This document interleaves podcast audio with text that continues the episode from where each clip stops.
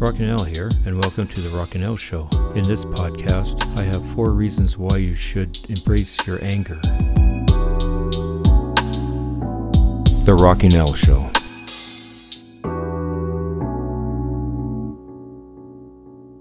Every emotion has a message for you, and this one's important. Anger doesn't feel good. It makes our hearts race and our palms sweat. It makes us feel anxious and scared.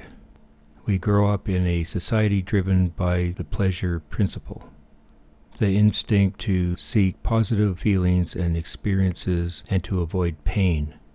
If there's a feeling we don't like, we try to get rid of it.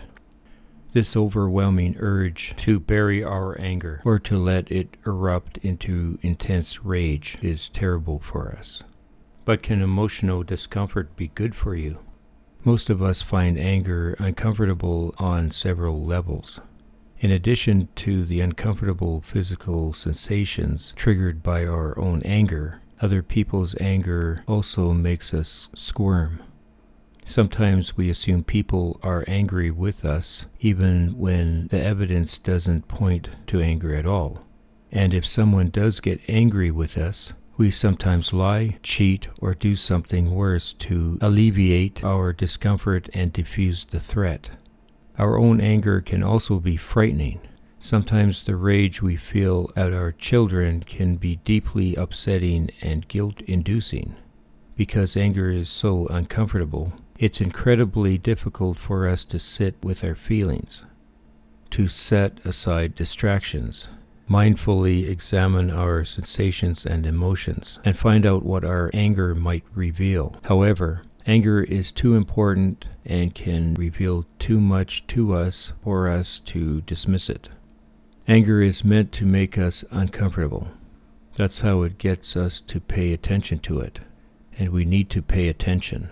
Each of our emotions, including anger, plays an important role in our lives by providing us with information to fully experience and tap into the wisdom of our emotions, we must learn how to experience discomfort.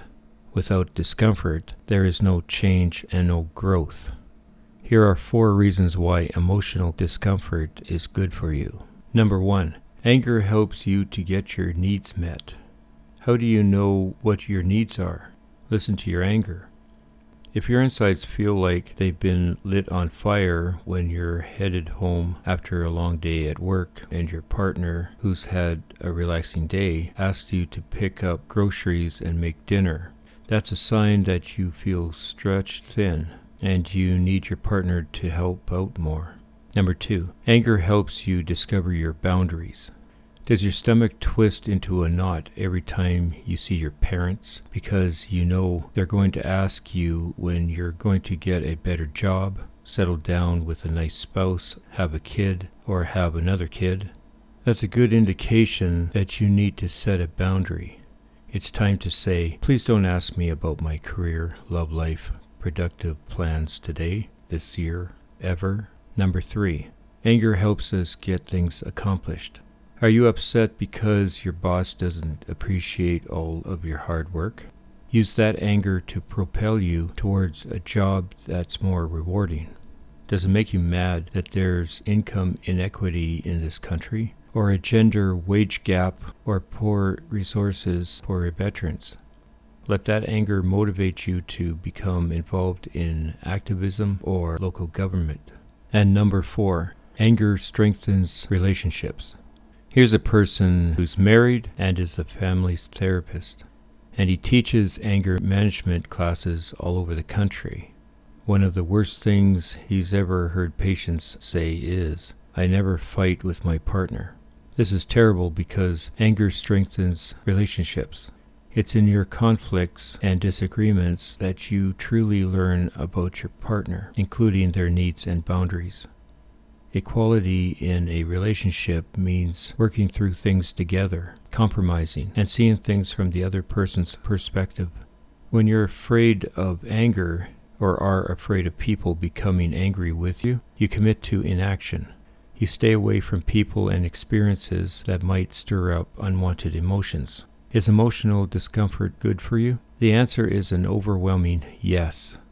And until you learn to mindfully sit with your anger and listen to it, it will continue to make you feel more uncomfortable and you won't benefit from it. And what a waste of a perfectly good emotion that would be. I hope you found this podcast informative. If you have any comments about this or the other episodes, please comment where available or send them to the Rocking Al Show at rockingalentertainment.ca. I'll be looking forward to reading them. You can also hear the podcast from other apps. Go to www.rock103.ca forward slash apps, where you can download your favorite apps to your devices. Until next time, goodbye, everybody. The Rocking Al Show.